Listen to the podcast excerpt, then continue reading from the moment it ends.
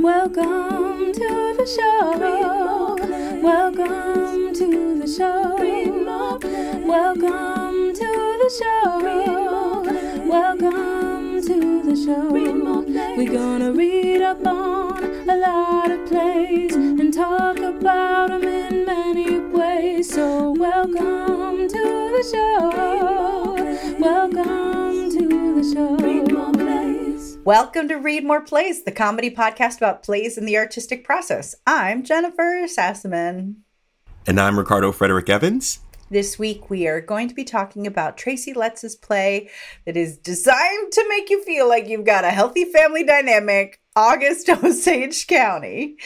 August Osage County won both the Pulitzer Prize for Drama and the Tony Award for Best Play in 2008 and was made into a movie in 2014 starring Meryl Streep, Julia Roberts, and Benedict Cumberbatch.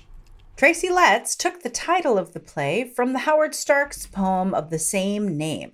Mr. Letts has actually said that Mr. Starks was a, quote, gentleman, teacher, poet, genius, mentor, and friend, and that he created that title for an extraordinary poem that is one of the inspirations for my play. I steal the title with deference, yet without apology. I didn't know Tony Stark's father was a poet.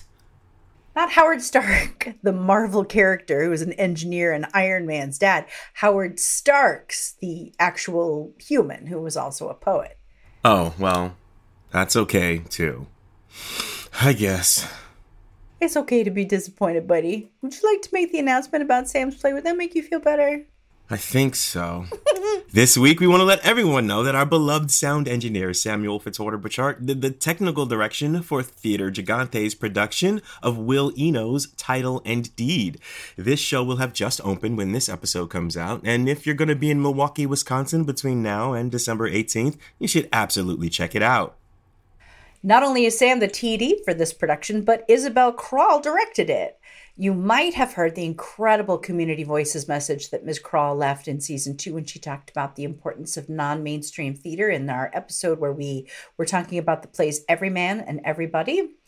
If you haven't heard that yet, go take a listen to season 2, episode 4, and then go see Title and Deed in Milwaukee. I mean, not right now. Now, we're going to give the content warnings for August Osage County and then do the hot takes. But, you know, after this episode, then give that a listen. That's a good timeline. I like that to-do list. Thank you. I thought that through. So, before we begin, we definitely need to give a content warning about this play because it has some elements that might be triggering. In addition to being chock-a-block full of toxic relationships and massively unkind behaviors, this play also shows kids smoking and experimenting with drugs, an older man seducing a 14-year-old girl, and has a character that commits suicide. And as such, our conversations will likely touch on some or all of these topics. We know for some of you, actually including me, these might be upsetting, especially the family dealing with the suicide. So if you're sticking around for the conversation, now you know what's coming. And if any of these things are too much and you want to sit this episode out, we completely understand. Next episode, we'll be discussing a musical for the first time ever on the podcast. Yeah. Big news. We'll be talking about Marsha Norman and Lucy Simon's Tony Award-winning musical, The Secret Garden. And we look forward to having you back with us again. Ooh. Ooh. And now, quick, before Jennifer bursts into song, it's time for the hot takes. Delete hot takes. See, I still burst into song. Delete hot takes. No. Takes. Every episode, we start off answering the same 5 questions to give you a quick look at our general impressions of the show. Question number 1. What do you think is the best thing about this show? The characters are all just so well drawn and compelling. I mean, like all of them. It's really, it's really... It's a character-driven piece. It's big time. The best thing about the show, yeah. So character, easy breezy, simple answer for that one. My favorite thing is that this show has so much love in it, so much love and humor. The way that characters like Maddie Faye and Charlie joke in their roles in the film version, which, you know, the playwright wrote the screenplay as well. So, you know, it was informed by the playwright. It was his intention. It changes the dynamic. If you just look at the words, it could be very cruel. I don't think you could bear this play if it was just all nonstop cruelty. But when it's played with love and silliness, it really complicates it beautifully. Yeah, and I love that because that's real life. Yeah, exactly. Like, as much as we in our own relationships can be mean to each other or mean to people who are close to us in our lives, we are still compelled to joke around and have fun. There's that history. Yeah, I totally get that. Hot take number 2. What do you see as the biggest problem with the text? Well, there are a few language choices that are pretty shocking now that I don't think would have been considered super problematic in the mainstream in 2007. But really, this play is hard. And, you know, I'm all about it. Be a hard play. But if this is done correctly, it's going to make everyone either remember or anticipate the worst losses we'll ever experience in our lives. It's just, it's a lot of heartbreak to feel as an audience member. It's a lot of heartbreak for the actors to go through night after night. And I think that can be extraordinary, but I just think you should be aware. If it's not done right, then you're not doing the play right. And if it's done right, it's going to be really hard. It's going to be so bad. Yeah, it's going to be so hard. I cried. Yeah. Every time I cried when I did my first read, I cried when I did the analysis, and I have read this play many times. I used to teach it in my directing class back in the day. And so it's not like any of it took me by surprise, but it's still, you're right. The characters are so beautifully drawn and so complex that it's really powerful. Yeah. I didn't really see anything with the text that was a problem. I feel like, though, because it's so hard, the material is so hard, it's just like, how do you market this? Like, how do you say, hey, guys, come in 2 hours, you can have your very own heart ripped out. You too. And you can experience this pain vicariously. Yes. Come on out to the theater. So I think that's the thing that it's just a challenge because... Yeah. But I feel like it's a necessary experience, a necessary theatrical experience in the way that it's done. So, yeah, I find it very difficult to find a problem with the text other than, man, selling someone on the idea of coming in to see such tragic. But again, at the same time, yeah, you do look at the story and you're like, hey, my family's not so bad. Come to the God, theater. We're actually killing it. Your family. Yeah. That's it. I mean, that's very much what I was saying. You know, it's not a problem with the text. I think the text is, I mean, it's so well written. It's such a good play. But just being aware that is a potential problem. What's your favorite quote from the play, Hot Take, and number 3? Oh, this is interesting. And I feel like there's a lot. There are a lot. But I'm going to settle on this one. It's a Barbara quote.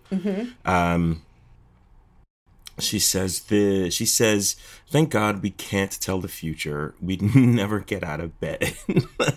I mean, I'm reading that in my list of favorite quotes, as you say. It's like, yep, that. When you said it's a Barbara quote, I'm like, I hope it's that one. Yeah, that's it. And that's kind of the main part of the quote that I really like. I mean, it goes on from there and it gets really, really, like the rest of that speech that she has there is really another like heart tear jerking, crushing soul. Like, look at me, look at humanity, look at us, look at who we are type of a moment. But yeah, that was a really tough, resonant line for me. What about you? That was one of my favorite quotes, one of my top 2 favorite quotes. So I'll go with my other one, which is also a Barbara quote. It's from a conversation she's having with her mother. Her mom keeps calling the Native American woman who's living with them an Indian and talking about Native Americans in general as Indians. And Barbara says to call them Native Americans. So Violet says, who calls them that? Who makes that decision? And Barbara says, it's what they like to be called. And Violet, a white woman, says, they aren't any more Native than me. And Barbara says, in fact, they are. I just love that line. Nice. If you were to work on this show, what production role would you want? I would want to act in this one. I would love to play Barbara. I think she's very different from me. I think that she is really kind of hard and aggressive and uninterested in being polite or diplomatic. But I feel like her struggles are so recognizable.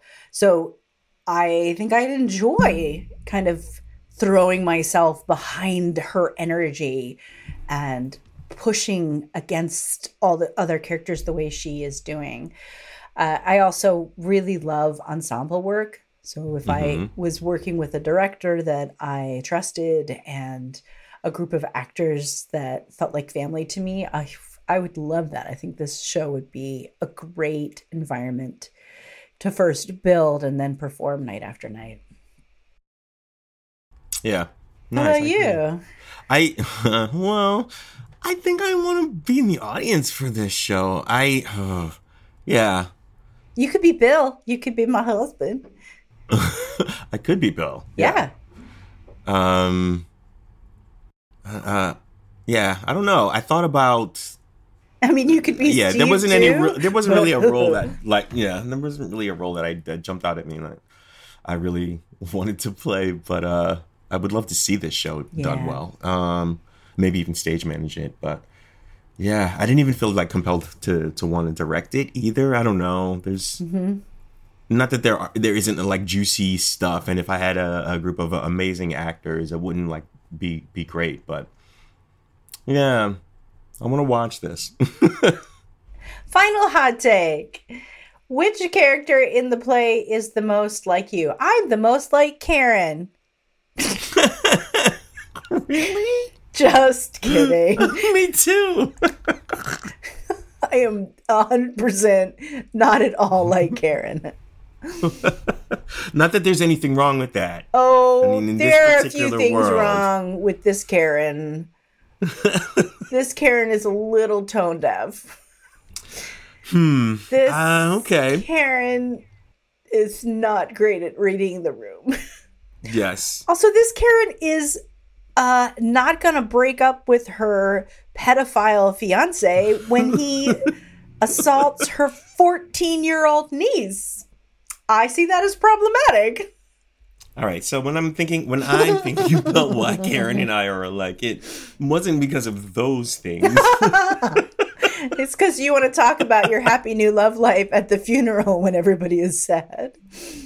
I feel like that was part of it. Like, and I feel like historically or in the past, I may have had a lot in common with Karen in the fact that I felt like I, may have very often showed up with a different partner or boyfriend or whatever. And people were just like, wait, well, who's this one now? It wasn't that bad, but I didn't really date a lot of people, but I dated enough and I was like, immediately, you have to meet my family. I don't get the impression that they're a new couple. I just get the impression that she doesn't go home very often. Yeah. Which is not like you. You are such a good family member. That's true. You're totally in everybody's lives. I think I have things in common with all of the sisters, but I feel like they all so represent different personality dynamics that I don't know. I really couldn't pick one. I think there were things about each one of them that I felt like I could relate to, but it was hard. I don't know. I think I'm the most like Charlie. Really? Yeah, I think that he is the way that he is so loving and nurturing to his son. I just felt like this is a perfect example of positive masculinity. I think he's very playful with his wife. And when things get bad, when he finally stands up to Maddie Faye, which is such a great moment, Yeah. He's just like, I love you. I wouldn't trade our 38 years of marriage for anything. But if you don't start being kind to our son, we are not making it to 39. You know, it's still happening from a place of love. And he's just being really clear about a healthy boundary. I kind of wish it had happened maybe when little Charles was a bit younger. But I also think, you know, he says another thing in that section where he is saying, I don't understand how you and your sister can be so cruel to the people you love. It makes no sense to me. And when things went off the rails in this play, which they do frequently, that was my reaction. It's like, how could you talk to your child this way? How could you talk to your sibling this way? It's, you know, I also think that obviously Charlie didn't come from a place of trauma the way that Violet and Maddie Faye and Beverly all did. Clearly, there was an incredible amount of physical violence and emotional abuse and economic instability that they all experienced, that then they're passing that generational trauma down to their children. Oh, my God, yeah. Generational baggage was one of the things I had written down. Me too. So, but I really like Charlie, and I recognized his kind heart. Lovely. I also, I also love that about Charlie, and I can relate to that. Sweet. As always, we'd love to hear your hot takes. So just a reminder, you can post them on our social media pages or send them to us in a voice message for us to play during our community voices section. And now the section where I test Ricardo to see how well he knows the plot of August Osage County by giving him a quiz about what happens in the show. If you've read the play, you can take the quiz along with us as you listen. But if you haven't, this is a great way to get familiar with the story. Just to set this up for those of you who did not read the play, August Osage County is a story about the Weston family. Beverly and Violet Weston live in Pawhuska, Oklahoma, and have been married for many years. The play opens to a prologue scene where we see that Beverly is an alcoholic and Violet is addicted to pills. But that's just the beginning. Watch out, the drama is on its way. Now, on to the quiz. Just a reminder that if there are any questions you don't know the answer to, you can always use a lifeline and call our friendly neighborhood sound engineer, Sam, so he can give you the answer, because Sam knows everything. Question number one. The play begins with what is called a prologue. Beverly Weston is in his study, drinking and interviewing someone. Who is he interviewing and what for? Ah, yes. What is past is prologue. He is interviewing a young woman named Jonna for an in-house caretaker position, basically. And someone who will be able to take care of the cooking, cleaning, any needs that he may have, which he says probably won't be many, and taking care of his wife, Violet, who we learn has a touch of the cancer. Yes, and will need somebody to drive her to her doctor's appointments. This is correct. We also, this is the only scene where we see Beverly. It's an odd role. You have like basically a 4-page monologue at the start and then you're done. I'll be at the bar. But yes, he interviews her in this scene and we see him drinking heavily and we see Violet so overwhelmed by the pills she's taken that it's very difficult to understand what she's saying. She is quite stoned. And we just sort of get a glimpse into what their life has been like and before everything changes. Good. Question number two. Act 1, Scene 1 takes a week after the prologue, and many family members have come to the Weston homestead. Who is there, and why have they all come today? So let's see. There is Barbara, who is the oldest daughter of Violet and Beverly. Correct. And she is there with her husband, Bill, and their daughter, Jean. There's also Ivy, who is there, who is the second youngest daughter of Violet and Leslie. There's also Violet and Leslie. Violet and Beverly. Sorry, well, I'm thinking Beverly Leslie from from Will and Grace, from everything that the late Leslie Jordan played. Yeah. May he rest in peace.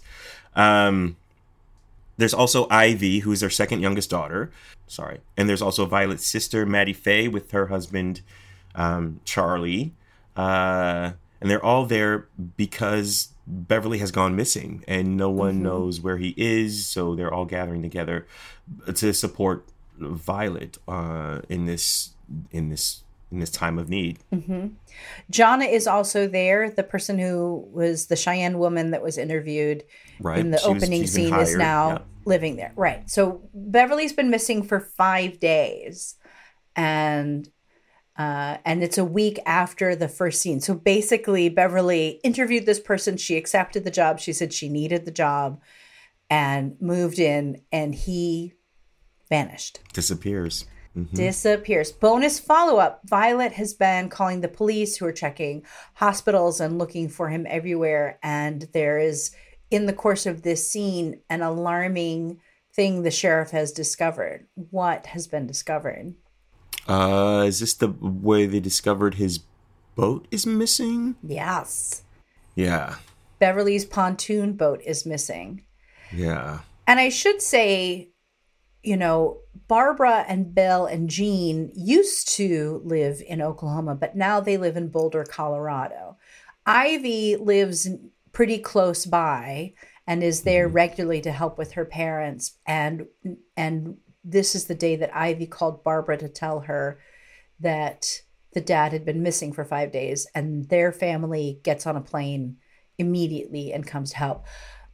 Charlie and Maddie Faye live about an hour and a half away in Tulsa, in the big city of Tulsa. Mm-hmm. All right, good. Question number 3. In the next scene, Violet describes what happened when her husband left 5 days ago. They ate some biscuits and gravy that Jonna made, and he just got up and walked out of the door without a word. And the next day she started to worry, but felt she had to wait to call the police until the next morning. So it was Saturday he left. By Sunday, she was starting to worry, but she felt she had to wait until the next morning because she had to get to the bank and clear out their safety deposit box. This was a pact Violet and Beverly had apparently made that if anything happened to one of them, the other one would get the cash and jewelry out of the safety deposit box so it wouldn't get caught up in probate. And then she called the police and has been frantic ever since. While she is telling this, she is messing up and slurring some of her words, which causes Barbara to declare, "I will not go through this with you again."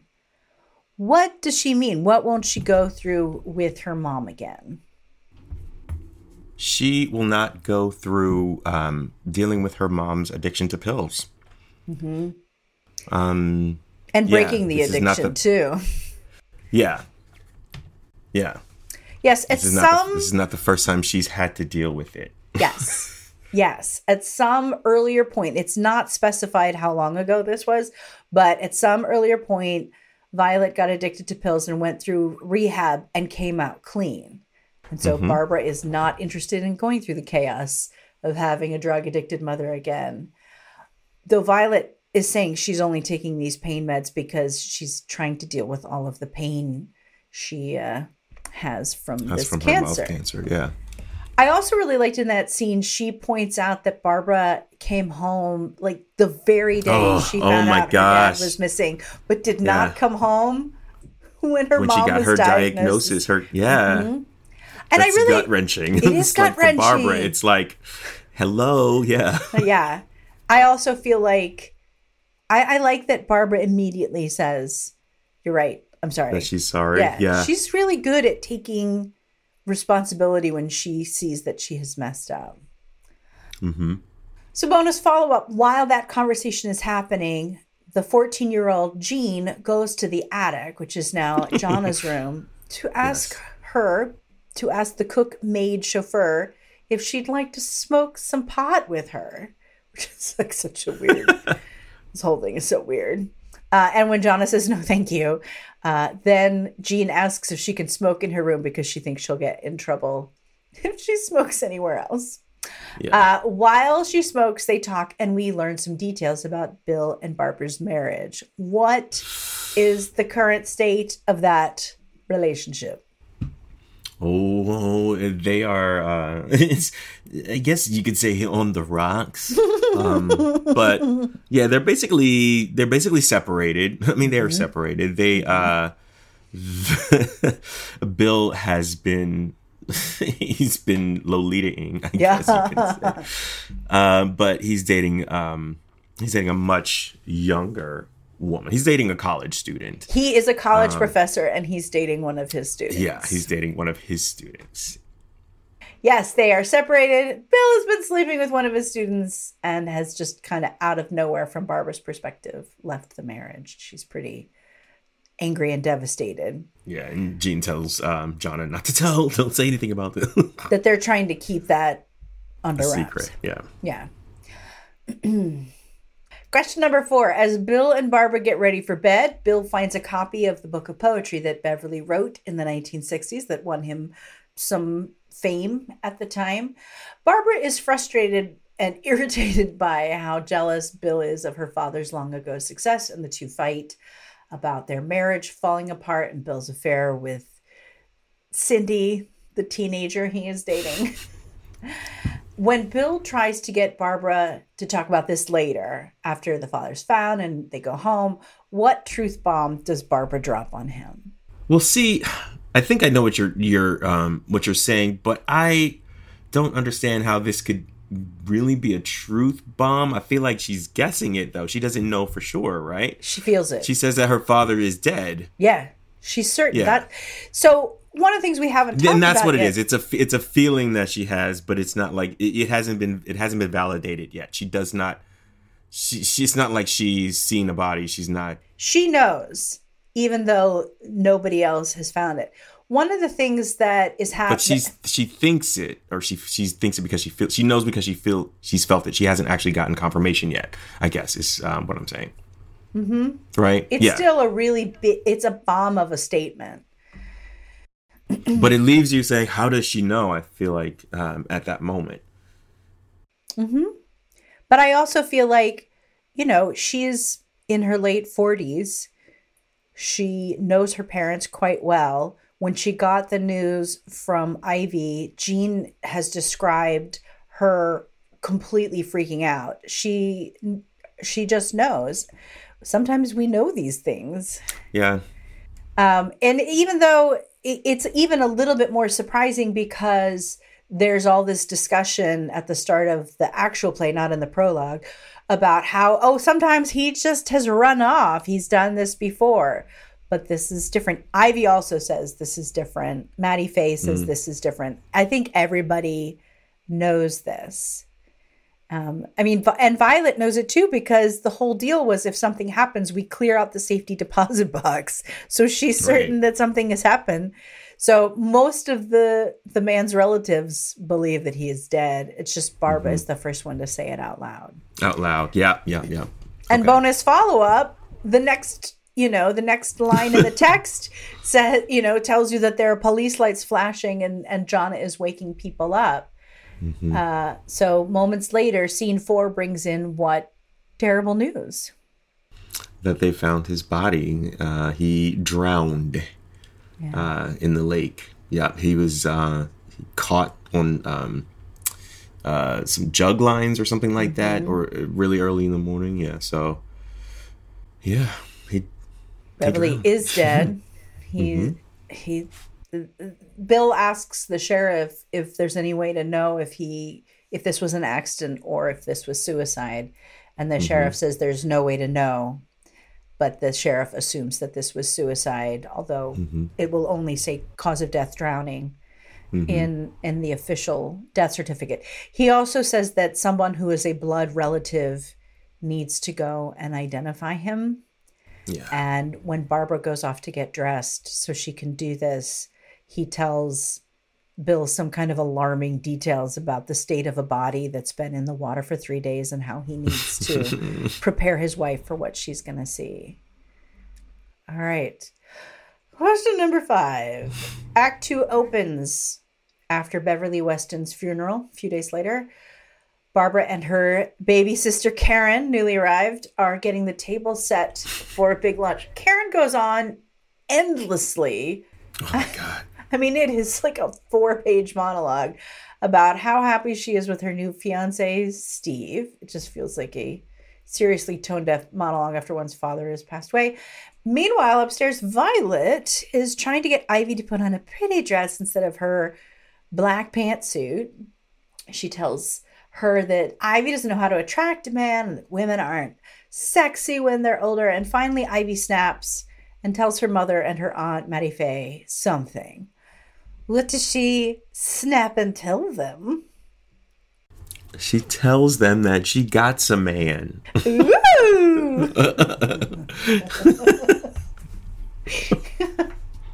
I have a man. So what? I know. It is so adorable. I love that scene. There's actually one of the stage directions that really charms me is, they're like, tell us everything. We want to know. And I was like, wait, no, never mind. And Maddie Faye says, you have to tell us something. And Ivy says, no, I really don't. And Violet says, are you in love, Ivy? And she goes, I don't, and it says she bursts into awkward laughter and exits down the second floor hallway. Violet and Maddie Faye squeal and follow Ivy off. And this is what I mean by this play, the horrible heartbreak and toxicity of this play is balanced by this delight and love and curiosity and fun. This is so cute. But it's like so fragile, though. I mean, when you think about it, especially when you go back and read the play again, or even go back and watch the movie again, it's like, if the truth had really come out in this moment. Yeah. Well, it's like Barbara says, if we knew the truth, we wouldn't get out of bed. If we knew the future, we wouldn't get out of bed. Yeah. Thank God we can't tell the future. We'd never get out of bed. So. Meanwhile, bonus follow-up question, in the other room, while the squealing and giggling is going on, what is Karen's Mr. Dreamboat Perfect up to? He is smoking the devil's lettuce with Jean? No, that's not when he's smoking with her, but it's kind of what sets that up. Jean is sitting there watching Phantom of the Opera, the old restored movie on TV. The colorized version. Yeah. And to call a lifeline? I'm going to need a lifeline on this one. Oh, a lifeline! Call the lifeline! All right, holding please. Connecting now to one Mr. Samuel Fitzwater Bouchardt. Please beep, hold. Beep, beep, beep, beep, beep, beep. All right, so he starts hitting on her, and she's 14 at this time. Although she does tell him that she's 15, as if that makes this any better. And eventually starts smelling her and offers her cannabis. And then she goes, well, yeah, I just smoked my last bowl and I really need to get f***ed up. And then he tells her that he'll get some pot for her later. Yes. Thanks, Sam. Question number 6. Just before the big lunch scene... like the big scene. Mm-hmm. There's a quiet interlude on the front porch between Ivy and her cousin, little Charles. What do we learn from their conversation?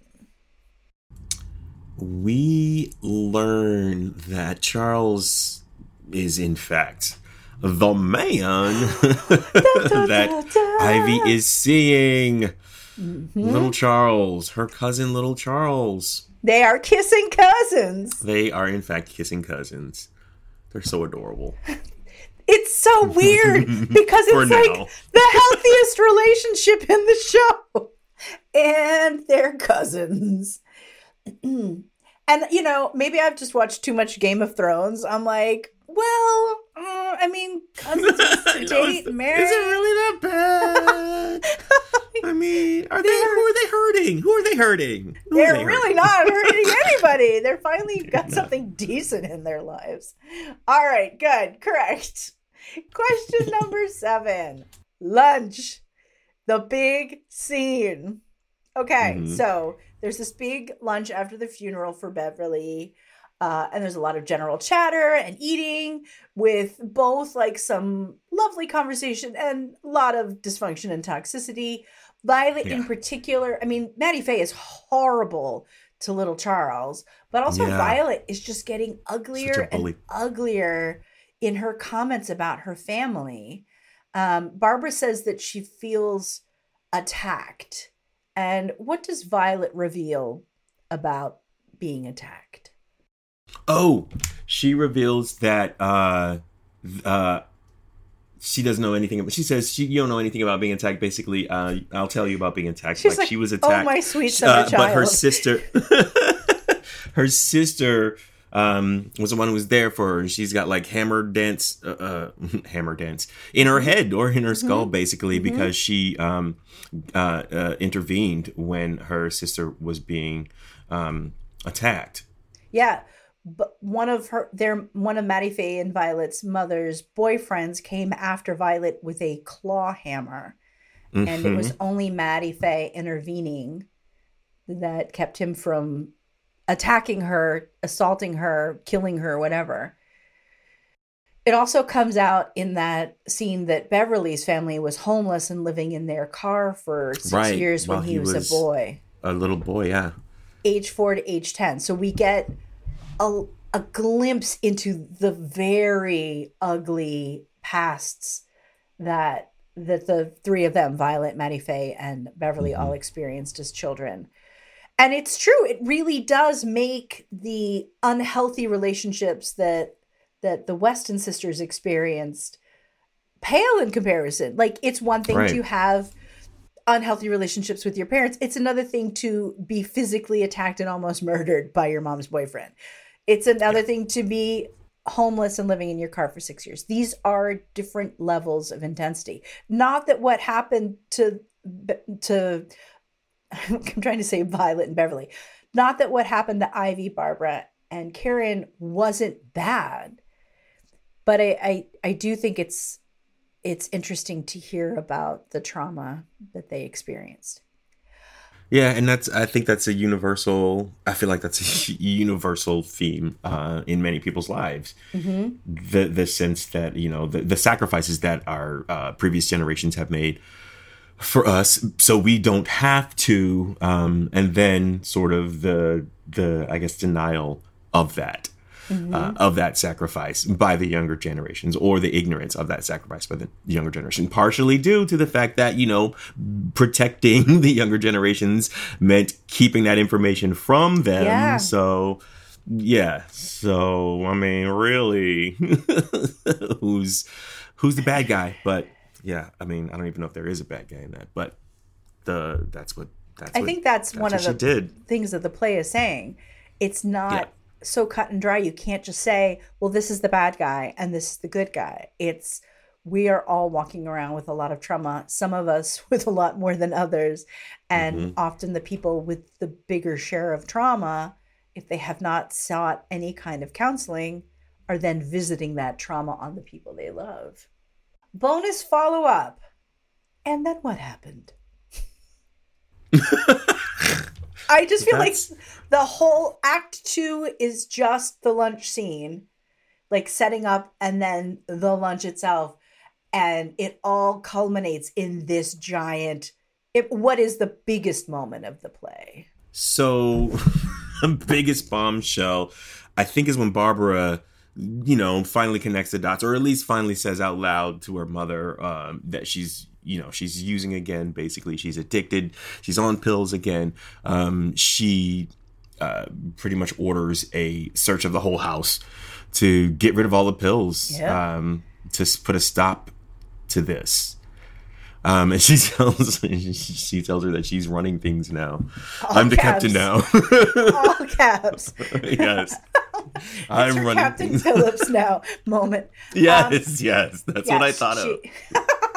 She accuses her mom of being a drug addict. Violet's like, yep, you see this bag of pills? They're my best friend. I mean, the reason why Violet is being so horrible is because she's taken a great number of pills. She's so high. Yeah. And to get the pills away from her, Barbara has to physically assault her mother over the dining room table. So they're supposed to be at this funeral luncheon, and it turns into a fist fight with her own mother, and everybody's screaming, and presumably food is flying everywhere. And then, she orders. Which is why if you make it to dessert at your family dinner, you're doing pretty good. Yes. Keep this in mind this Thanksgiving. Do you make it to dessert without lunging across the table and physically assaulting your mother? You're killing it. Good on you. All right. You get more of your cranberry sauce in your stomach than on your clothes. You had a great holiday. Act 3 starts in the evening after the big lunch scene. Things are calmer. The Weston sisters are sitting around talking, drinking, and Barbara asks Ivy point blank if she is in a relationship with little Charles. And at first Ivy is like, I'm not comfortable. I'm not sure I want to talk about that. But then she does say that they have something beautiful and rare that very few people ever have. Not sure how she knows that other people don't have this, but okay. And they're planning on moving to New York very soon. We even see a little bit of their relationship when they sit quietly and watch TV together in this same scene. And little Charles sings a quirky love song that he wrote for her. And, of course, their sweet moment is broken up by his parents coming in the room and Maddie Faye continuing to be absolutely horrible and abusively shaming him. While her husband, as we talked about earlier, he's quietly been putting up with this the whole play. We get this satisfying moment where Charlie stands up and tells her that while he wouldn't trade their 38 years of marriage for anything, if she can't find it in her heart to be kind to her own son, they won't make it to their 39th anniversary. Okay. All good things, more or less, so far. However, as soon as Charlie leaves, Maddie Faye sees Barbara, and she asks her if there's something on between Ivy and little Charles. When Barbara confirms there is something going on between between Ivy and little Charles, what does Maddie Faye tell us? That little Charles is their brother. Yep. Their half-brother, basically. Beverly and Maddie Faye, had a thing for a second, just long enough to make a little baby, and little Charles is the result of that. Mm-hmm. Yeah, so he's their little brother. Yep. And he's Ivy's half-brother. Although, I was wondering about this. She's Ivy's half-brother, but aren't Violet and Maddie Faye essentially genetically the same? So isn't he kind of almost like a full brother?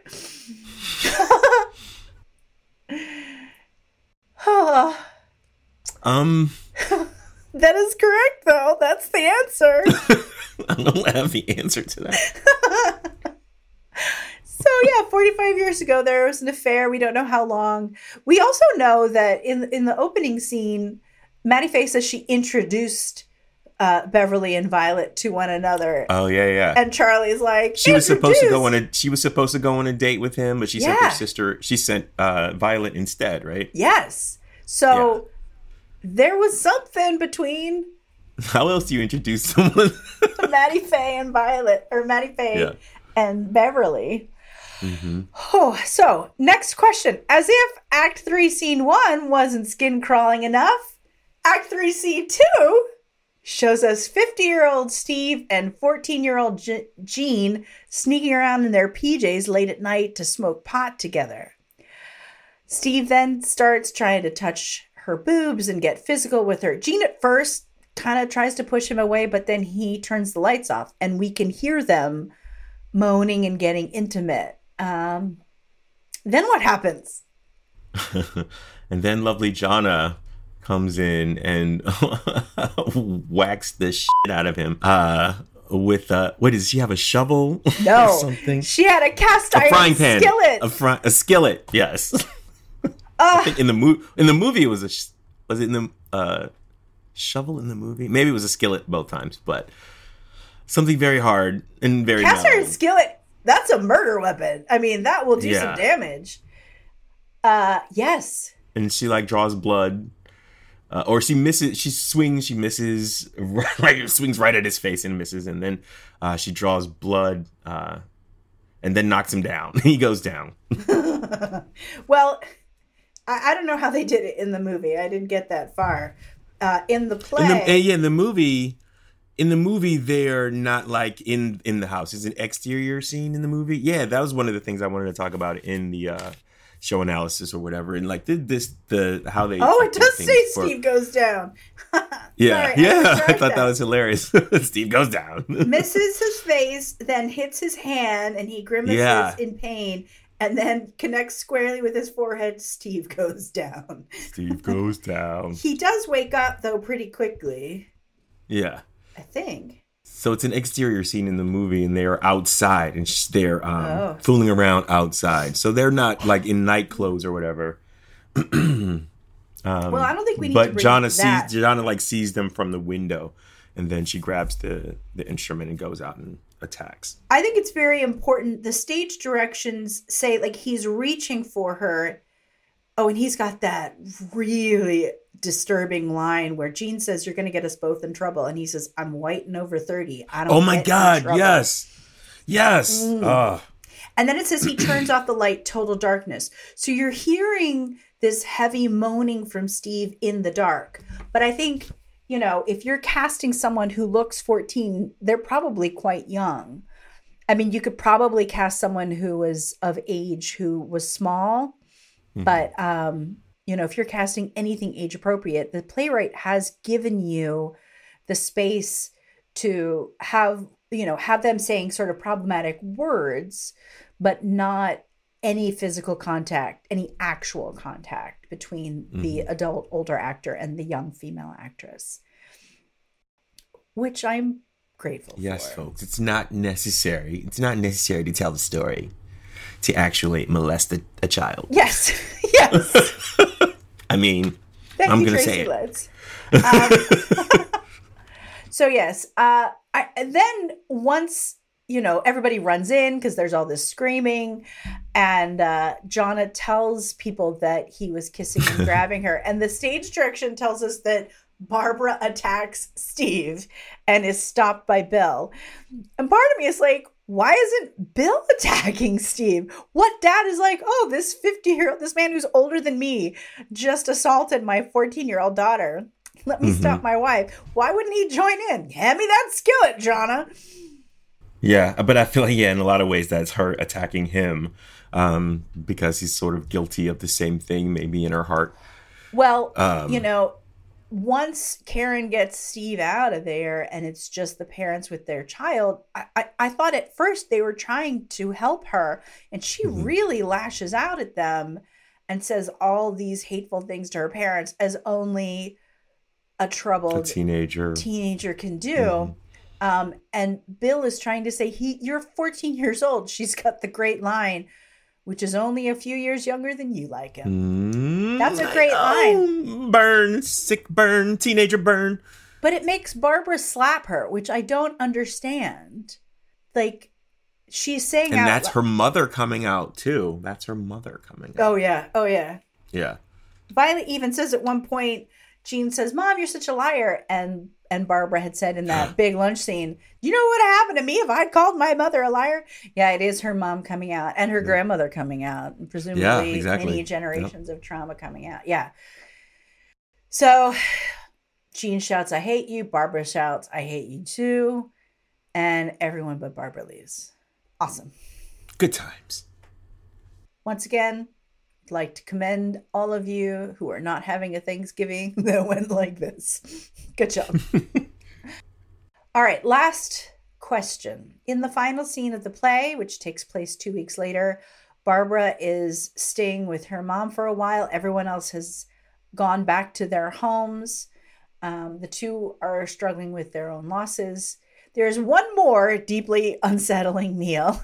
This time, it's just between Violet and her two older daughters, where Ivy is trying to tell Violet about her relationship with little Charles, and Barbara is trying very hard to deflect this confession. When Violet blurts out, before Ivy can say, I'm having this relationship, Violet's like, oh, yes, I know that little Charles is your brother. I knew Beverly had that affair long ago. And Ivy is destroyed by this news, and she leaves telling them, you will never see me again. Violet then tells Barbara when they're alone that she knew that Ivy and little Charles were having this affair. And she was telling her this way so that Ivy would be a good girl and end it. But she has one more piece of news that drives her final child away, presumably for good. What does she kind of accidentally let slip to Barbara at the end? Well, I love this scene. And before I answer that, I will say that there was an honorable mention for one of my favorite lines when this reveal happens.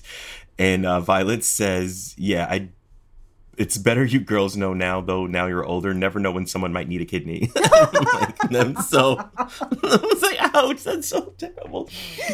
But it's like this horrible moment for Ivy. She's like, I'm doing you a favor here. But we find out that Violet actually knew where Beverly was the weekend he disappeared. Mm-hmm. She knew he was at this motel.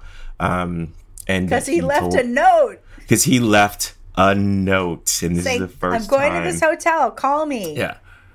Yeah. And instead of that, she waited till Monday to go empty the safety deposit box. And had she actually called him, he might still be alive. And that was the thing that bothered Barbara so much. Made perfect sense. Like, she wouldn't have needed to go to the safety deposit box if she just went to Beverly. So, she could have. Their father might still be alive. She could have prevented his suicide. And then, Barbara pieces out of there. She gets out. Yep. What a happy ending. And Violet is left on the ground weeping, and Jonna is comforting her. And Violet is just saying, and then you're gone, and then you're gone, and then you're gone, and then you're gone, and then you're gone. Yeah. And Jonna is singing to Violet, this is the way the world ends, this is the way the world ends, which is the end line of the T.S. Eliot poem, The Hollow Man, that the play begins with Beverly quoting when he says, life is long, T.S. Eliot. That is in The Hollow Man. And then this is one of the few lines of poetry I always know because it's in Stephen King's The Stand. This is the way the world ends. This is the way the world ends. This is the way the world ends, not with a bang, but with a whimper. But Jonna is just saying, this is the way the world ends. I always juxtapose that, and I was sitting here thinking it not with the whimper, but with a bang. No, that's not right. That's it. Hopefully, the overview and quiz questions have given you a clear sense of what happens in this show. If you'd like a more detailed outline of the plot, you can check out the summary of the play we have in the synopsis section of our website. There's a link to this in the podcast show notes episode description. Now we're going to move on to the analysis section. Plays were meant to be seen, not read, but before a production is ready to be seen by audiences, even before rehearsals and production meetings begin, the job of the theater artist is to come to a deeper understanding of the text by looking at it through an analytic lens. In this section, we'll get to know this play a little better by talking about it through a single piece of analysis. This week, we're going to be using a technique called meaning of the title. This is a technique that Francis Hodge lists in the idea section of his book, Play Directing. In that chapter, this is what he writes. He says, when a title is supported by an insightful analysis of the action, the director has a guiding metaphor that will bring the playwright's ideas closer. So the way you do this technique is you do a little digging into what the title means. So this play is called August Osage County. It also takes place in Pawhuska. And even though nothing is said on this front, if you do a Google search, you can see that Pawhuska is a town in Osage County in Oklahoma, population 45,000-ish. But Tracy Letts has been very clear that he took the title of his play from the Howard Starks poem of the same name, August Osage County. So I sort of started from the place of, why is this called August Osage County? The word August is only used at one point in the whole play, and that's at the start of Act Two, when Violet's sort of talking to herself and sort of talking to the idea of Beverly. And she says, August, your month. And then she says, of course, it's only August out there. In here, who knows? So that's it. That's the only time anybody says August. And so then once you find out that there's a poem, then the question is, well, what is the poem? What's it about? What does it say? So I looked up the Howard Starks poem. So the Howard Starks poem is about a woman who's 86, who is on her deathbed and surrounded by her family. And it's just, you know, a regular mom, grandmom, great-grandmom, wife, and it's the end of her life. And she's surrounded by people who absolutely, you know, love her and will miss her, and they take care of her until her time is up. And it's very much the opposite of what Violet is in store for by the end of this play. So... This is, you know, the poem touches on themes of aging and the passage of time, which are similar to what's going on for our friends in the Weston household. But it really does. It really changes things. I'm sorry. When you try to... I have to say, I really appreciate the poem. And I really appreciate, I appreciate the play and the poem, but I really appreciate the poem. It's a little bit closer to home, I think, to what I experienced in the matriarch of my family passing as well. A lot more loving. Right. So I really, really appreciate that part of the poem. But I appreciate the play, too, because it's so fantastic and so dramatic, you know, that and at the same time, I thought that what was happening to my mom was so dramatic. But, you know, it was actually beautiful, and it was actually an experience filled with loving family members being there for each other. And you don't, you know, you kind of don't think about that maybe in the moment, but... No, because you're in the midst of the worst heartbreak of your life. Yeah, yeah. So, but it's super interesting. I can appreciate both. But from the perspective of your mother, like you were experiencing the loss of your mother from your heartbreak, but from the perspective of your mother, to be surrounded by people who were so loving and there for her every second, you know, that's a beautiful transition for her.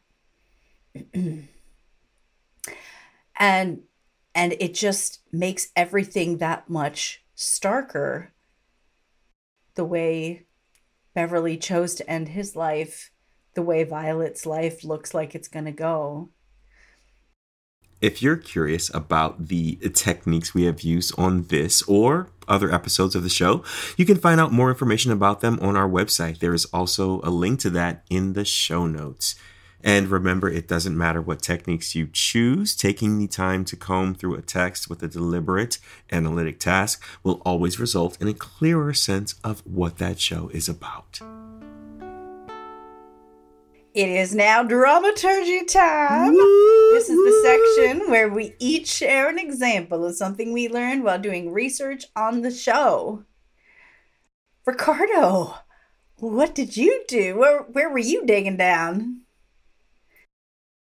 Okay, so my dramaturgy has to do with the fact that, you know, I often wonder, you know, how much are things based on real experiences? You know, what do playwrights pull from their own experiences, their own life experiences, their own history, their own family histories. And the story of August Osage County, according to an NPR article, came from his own experience. Tracy Letts, the author. Oh, I did notice that the play was dedicated to his dad, and I was like, yikes. Yes, it says, in fact, his actor father, Dennis Letts, played the role of the grandfather on stage. It's based on family history, Tracy Letts tells NPR's Scott Simon. My grandfather, my mother's father, committed suicide when I was 10 years old. And his grandmother descended into years of downer addiction, which had an horrible impact on his family and rippled through his family even to the day that this article came out. Yeah, and this was 2014. I did not know that. Yeah, and I thought that was fascinating. It's just absolutely fascinating. So, yeah, that's what I uncovered. Yeah. So, my dramaturgy, I want to talk a bit about menopause. I was typing the note. I was doing my analysis, I typed this note.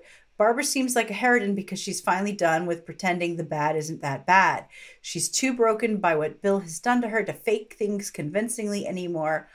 And then it kind of clicked. I was like, oh, wait. And then I said, I don't know if Tracy Letts did any research on this front, but there is a chemical change that happens in women during menopause.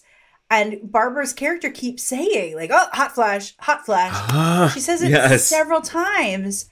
And it reminded me of an article my cousin sent me a couple of years ago. This was a Caitlin Moran art column in the Sunday Times in 2020. And I'll put a link to this in the show discussion notes. And she starts off saying how if you're dealing with menopause or perimenopause, I think it's useful if you've done some drugs in your life. She talks about it. She says that because if you've done drugs, then you know what it's like to come off a high. Like Saturday night, you're like shouting, I love you at strangers and dancing on tables. And then Sunday morning, you're like, I want to curl up in a ball. Yeah. So what she says is that from basically the age that your period starts, she says that her period started when she was 13, she's, all women are regularly bathed in estrogen, progesterone, and testosterone. And she says, you can Wikipedia what these hormone drugs do, and their functions are many, varied, and amazing. But now that my body is running out of them, I can tell you what their primary effect is. They make you a bit stoned and lovely. That's my scientific analysis. The hormones of a fertile woman just make you nicer. All those gendered cliches about women that were kinder, gentler, more patient, more encouraging, more self-sacrificing. That's because we're kind of high on nature's sexy volume. We're pleasant company. When you're of childbearing age, it's sensible that your hormones make you generally forgiving because small children are quite regularly terrible people. And so it's this idea that as these hormones stop getting produced in your body, she says a fertile woman's life is Friday night, 8 p.m. A peri or menopausal woman's life feels like Sunday morning. Suddenly, the poor behavior of other adults comes sharply into focus as you deal with your hormonal hangover. You don't have any lady forgiveness left in the tank. Lady forgiveness. Oh my gosh. And it's so interesting to think about Barbara through this lens. Yeah. Like, yeah. She has no lady forgiveness left. And at first I thought it was... I love it. Mm-hmm. Yes. At first I thought it was all about Bill, but then I thought, well, but it's also her. It's not just that she has been horribly betrayed by this man. It's not just that her mother is a very, very complicated person to have love for. It's also that she doesn't have that, what does she say? The lovely, warm, syrupy rushes of serotonin. Yeah. She's Sunday morning, and she's just not putting up with stuff anymore, which is amazing, but it's also a little jarring. I think it's really important that the character of Barbara is in her late 40s. Yeah. Because you wouldn't expect, you know, a mother in her mid 30s to be acting that way. And so I think that there is not a whole lot talked about what happens to the female body during menopause. And, I think that that explains a lot of the character, or it helps. It just adds another very realistic dimension to her. Yeah, well done, Tracy Letts. Think about the Pulitzers for a reason. That boy did his research on menopause. Okay, somebody did their homework. I'm gonna say somebody has a wife who went through menopause and said, "Read this article." If you would like to learn more about the research and analysis we did for this play, we post all our findings on the Patreon. So if you sign up to be a supporter there, you can see everything that we uncovered.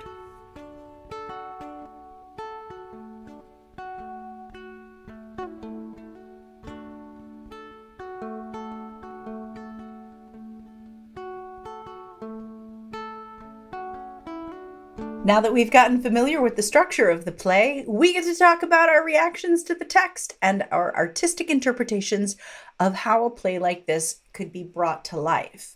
And I really feel like we have to start with the set.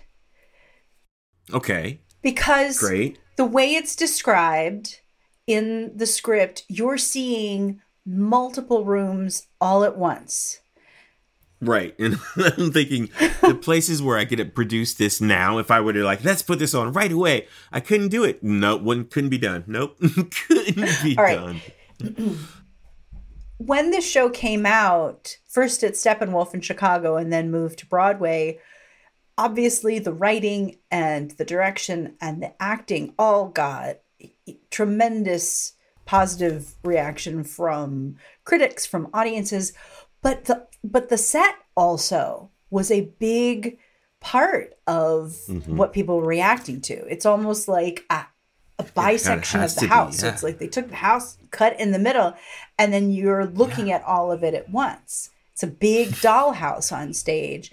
So you can see someone in the dining room and on the porch and on the second floor landing and up in the attic. So you can see all of those things happening at once. It's written and described that you're seeing life happen all over, and that the lighting and the noise itself is what pulls your focus where it needs to be. I found myself wondering, I've seen the pictures from the original Broadway production. It's amazing. I just found myself wondering if this could be done in the round or in alley configuration, so that the actors could be facing each other more naturally. I love the idea of the audience being all around this play and looking in. I also think that to achieve that, the walls and the furnishings would have to be so bare, so skeletal, so suggested that it would almost be like every wall in the house was a fourth wall. So something that everybody was in deliberately not seeing or deliberately placing in front of themselves. I think this underscores the willful suspension of disbelief that they're all engaging in, and that I think most of us, at least at one time or another, engage in to pretend that the bad isn't that bad, the bad isn't there. Like when Karen leaves with Steve at the end and she's like, I'm going to Belize in January. It's so heartbreaking. Isn't that nice? It's kind of like, she is trying to like put that wall up over him seducing her 14-year-old niece. Trying not to see it. But there are some big decisions that people have to make in terms of the set. Yeah, it's a lot. It's a big old jungle gym. Just do it at a playground on a jungle gym. Site-specific theater. Yeah, or just have the audience follow you from room to room. I wonder if you could do... Yeah, that's what I was just going to say. I wonder if you could do one of those site-specific plays where you like wander around the house. It's really cool. I've read so many interesting descriptions of productions like that, but it's kind of like you could sell 3 tickets.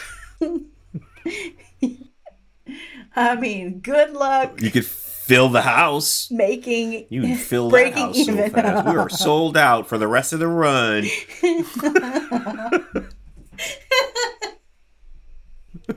There are more people in this play than are in our audience. Rule number 1. More people need to be in the audience than are in the play.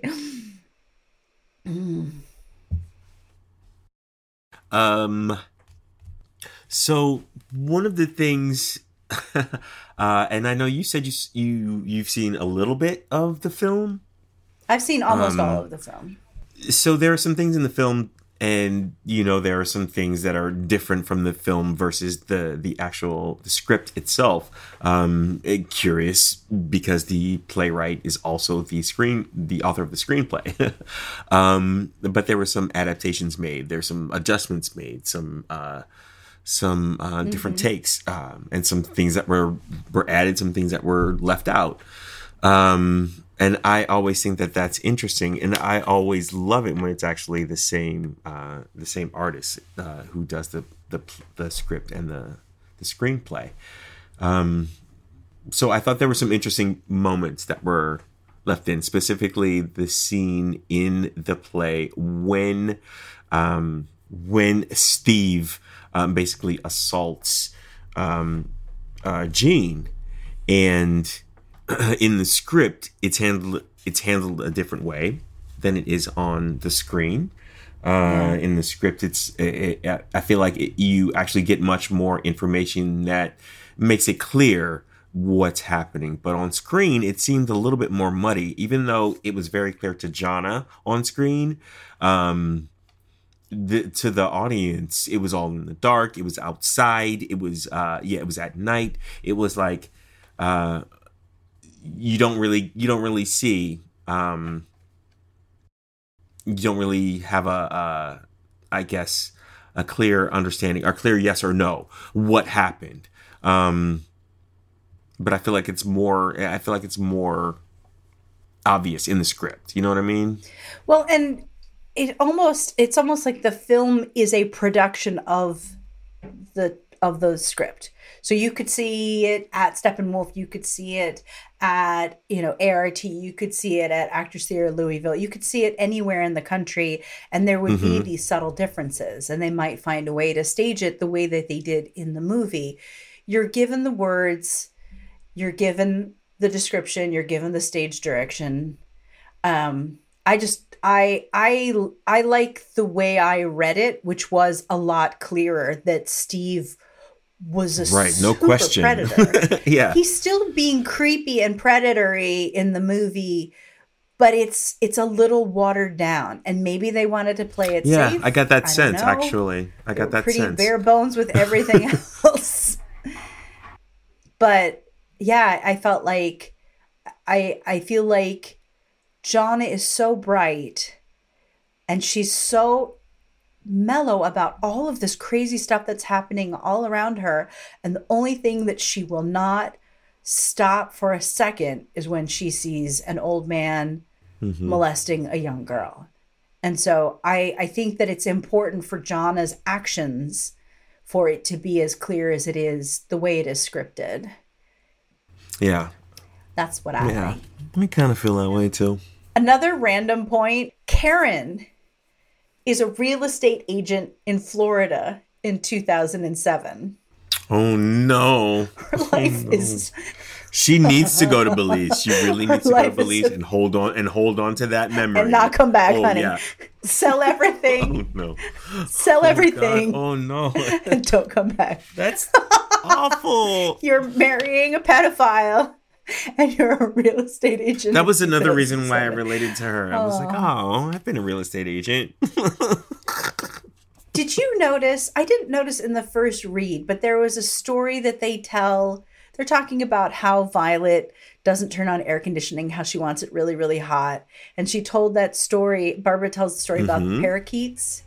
Do you remember that story? I love that story, actually, for some reason. I mean, I don't love it. But I feel like it's quite memorable. What do you What do you remember about it? What do you remember about it? About how all the parrots basically were killed because of the heat. That one, she murdered them. So, but if you were going to be like, oh, let me tell you this story about mom. Oh, how would I tell it? I would say, well, she really wanted to have a bird in the house, and she she went to the pet store, bought a bird home, and then all of a sudden the bird died, and she was really upset. So she went back to the bird store. She was like, you know, this one died. She gave me another one. They did.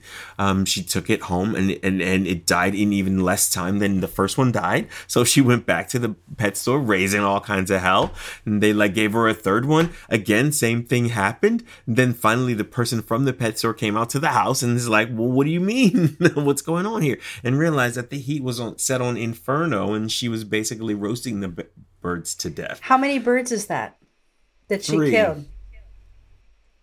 How many daughters does she have? Holy fudge. Right? Why would you make that connection? Oh, my God. Ah!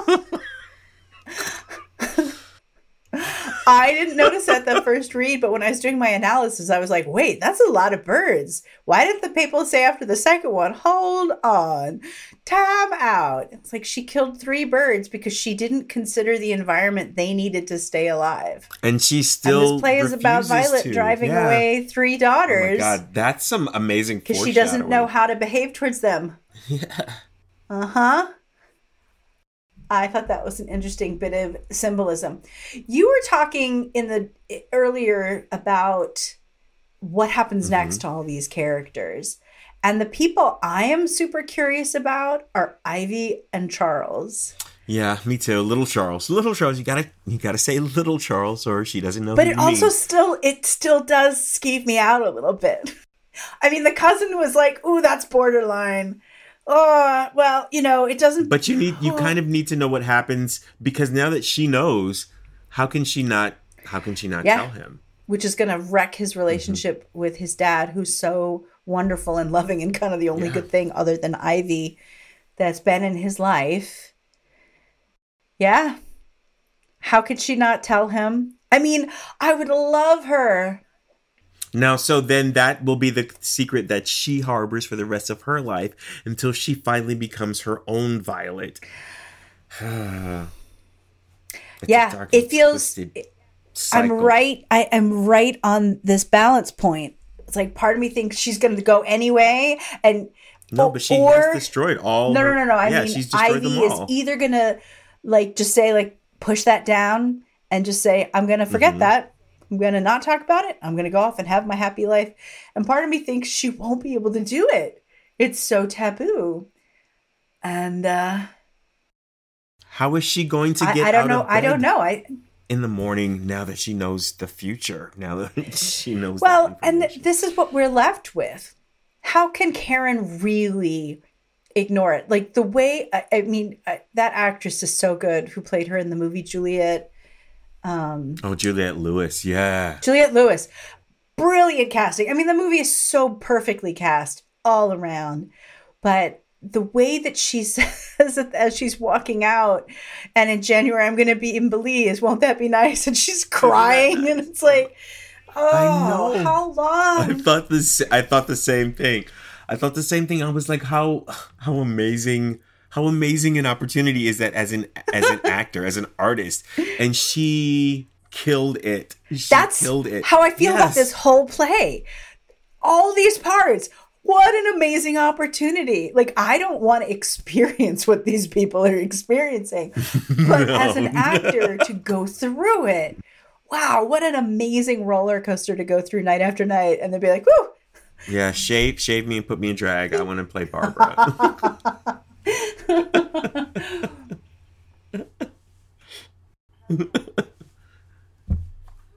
I did want to talk, and it doesn't necessarily have to be about the film, but yeah, about just the film in general, in the fact that it kind of set in this iconic performances, in the fact that Meryl Streep is now playing the role of Violet. But because I was having a conversation with a fellow actor about how he thought that things like that made roles harder for actors to do in auditions and situations like that, because people just automatically associate them with the iconic performance that a Meryl Streep would have done. Yeah, you were talking about this earlier. So I wanted to touch a little bit more on that.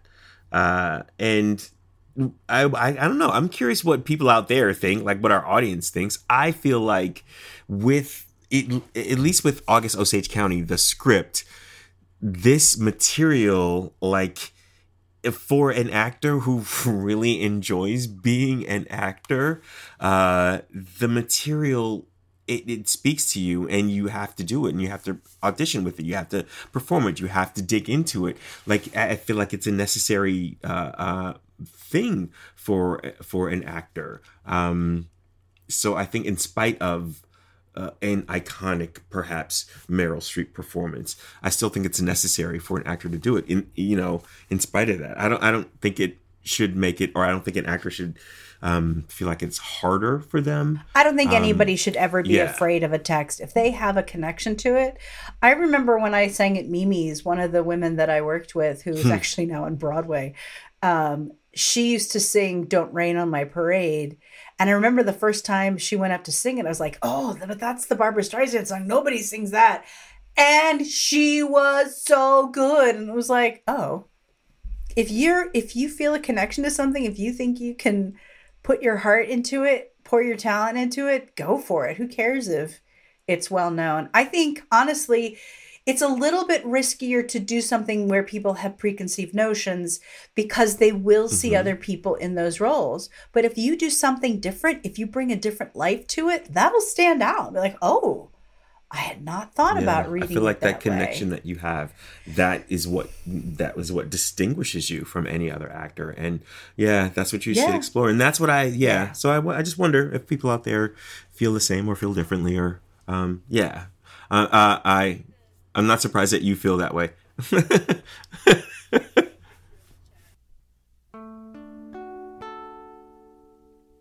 Community Voices is the part of the podcast where we get to showcase your thoughts and insights. This can be reactions audience members have had to the conversations we're having on the podcast, themes you see in the text, ideas you have about production, or elements you feel like we overlooked. This week, we are sharing a voice message sent in from my friend Elizabeth Burke, a.k.a. Liz Burke, in response to this episode, August Osage County, where she is going to share her hot takes on the episode. Now, we were hoping to have Liz on the entire episode, but a scheduling conflict kind of prevented that. But we will look forward to having her on a future episode for the full episode, but she has shared her hot takes about August Osage County, and here they are. Hello, please leave a message after the tone. Hi, this is Liz Burke, and these are my hot takes from August Osage County. The first question is, what do you think is the best thing about the show? I think the best thing about this particular play is that it's raw, it's real, it's heartbreaking, it's ugly, it's honest, and it's not really a happy ending. You know, I think it reflects many of our families. We're born into our families. We didn't choose our families. What we can choose is how we react to our families. And nobody in this play, except possibly in the beginning Beverly, reacts well. Everybody's a mess. Everybody is wrong. Everybody's hurt, but they never discuss why. They just fight. They fight, and they're mean to each other, and they talk over each other, and there's a push and pull of control. And I think that reflects a lot of families. So that, I think, is the best thing about the show, is it reflects our discordant realities. Another question is, what do you see as the biggest problem with the text? Well, there's a lot of overlapping conversations, and if it's not done well in a performance, you're going to lose a lot of what's happening, especially as they come into the funeral dinner, and they're all coming from different places. They're all separate but together, and they're just not listening. So it's important when this play is produced that that scene is very carefully directed, because the text is tough, and getting the right feel for these interlapping conversations is really hard. So my favorite quote from the play is from Barbara, and it says, "Thank God we can't tell the future. We'd never get out of bed." So true. It's like asking, do you want to know when you're going to die? No, of course I don't. I would never get out of bed. And if I were to work on the show, what production role would I want? I would be really interested in the lighting of this show, because there's a feeling in this house of oppressiveness. It's dark, the windows are taped, it's hot, it reflects the inner turmoil within the characters. It's depressing, it's hot, it's oppressive. So I would do lighting. And which character in the play is most like me? Oh my God, I would hope none of them. But if I had to pick one, I don't know, probably Ivy, I think. But then, I mean, she dreams of going to New York. She wants to go to New York. She picks her cousin, who's not her cousin. But I don't know if I don't think any of them are like me. I'm just going to flat out say it. Maybe I'm just not that self-aware, but I say none of them are like me, period. Thank you. And thank you, Ricardo, for inviting me to do this. Thank you so much. And I, oh my God, yeah, I absolutely, I am so appreciative of you sending that in. And we can't wait to have you on the episode, another episode in the future. Thank you so much, Liz. If you have thoughts or reactions you'd like to share, we would love to hear them. You can either send us an email at readmoreplayspodcast@gmail.com, post your ideas on our Read More Plays Facebook group, or you can send us a voice message like Liz. Instructions are on our website, readmoreplays.com. And finally, to wrap up, we want to talk about what this play is about. The goal with all deep looks into a play is for the artist or theater goer to be able to answer for themselves the question of what they think a play is about. It's where ideas for productions come from. It's how a play lives on in our hearts and minds after the lights go down at the end of the show. And most importantly, it's where we get our own sense of knowledge about a play, rather than taking the thoughts of someone else's, because we all get to decide what a work of art means to us. So what does this work of art mean to you, sir? I think August Osage County is clearly a play about family. It's a play about catharsis. It's a play about the truth. It's a play about what happens when we hide the truth, what happens when the truth finally comes out. It's about addiction. It's about suicide. It's about infidelity and incest. It touches on racism. It really, really dives into what we do when we love someone and what we do when we fall out of love with someone. It dives into marriage and death and contractual relationships that you might have with someone when that aforementioned love has fallen away and addiction has taken over. It deals with cancer. It deals with mothers and daughters. It deals with sisters. It's a play about generational baggage and what happens when we deal with it or not deal with it. Yeah, it's a lot, and it's ultimately an emotional roller coaster. What is it about for you? I think this show is about intergenerational trauma, about how love can be fierce and funny and still not enough to keep you from damaging those you love. I think it's about loving someone and no longer being willing to pretend the toxicity isn't there. We talked earlier about how difficult it can be to go into watching a show that's so painful and like, why go through this pain at all? And I kind of feel like Tracy Letts is giving us our own little Christmas carol here. One of the saddest things that I could think for that could happen to someone would be for them to come to the end of their life and to be entirely alone. To love people out in the world and have them all choose to stay away. The title of this play is based on this sad poem of a woman at the end of her life, but she's surrounded by grieving loved ones. And the play itself shows us a woman who loves a great many people who's so traumatized she pushes all of them away. Violet is not ending this play set up to be surrounded by loved ones crying as they say goodbye to their beloved mother. Violet is alone. Save for Jonna, this woman her husband hired to take care of her so he could go off and end his life knowing his wife would have someone paying the bills and feeding her.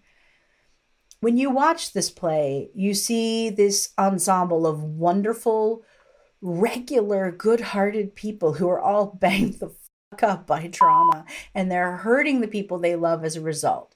So this play is like Jacob Marley rattling his chains at us, telling us, get some therapy.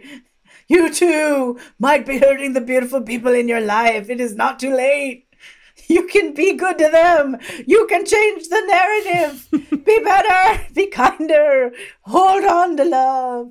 Ah.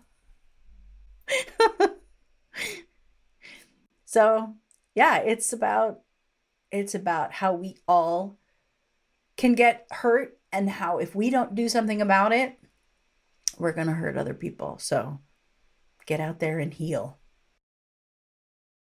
You've been listening to Read More Plays. You can follow us on Instagram, Facebook, and maybe Twitter to see all our posts related to this and other episodes, as well as post your own comments about August Osage County. If you like this episode, we would be so grateful if you left a review on Apple Podcasts. It is the best way for us to reach new listeners, which we really want to do. You could also tell a few friends about us so our theater community can grow. Come and join the community of incredible people who are supporting us on Patreon. It's where we post bonus content like video clips of extended conversations we had while recording each episode, what our analysis and research for the show looks like, bloopers from our recording sessions, and more.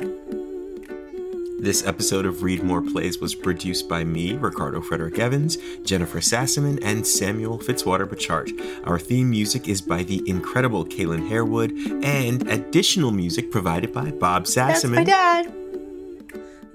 We'd also like to thank Elizabeth Burke for her Community Voices message, as well as all the amazing people who are supporting us on Patreon. We are infinitely grateful for your support. Our next episode will air Monday, December 12th, when we will be discussing the musical The Secret Garden, just in time for Christmas. Where I am sure Jennifer will be singing half the episode. You're probably right. But until then, I'm Jennifer. And I'm reminding Ricardo. You to read more plays. More plays. Come to Pawhuska. It is really hot. And see. And there's lots of Dargo set for you to take. Sorry, it's my medication that makes me go to the bathroom.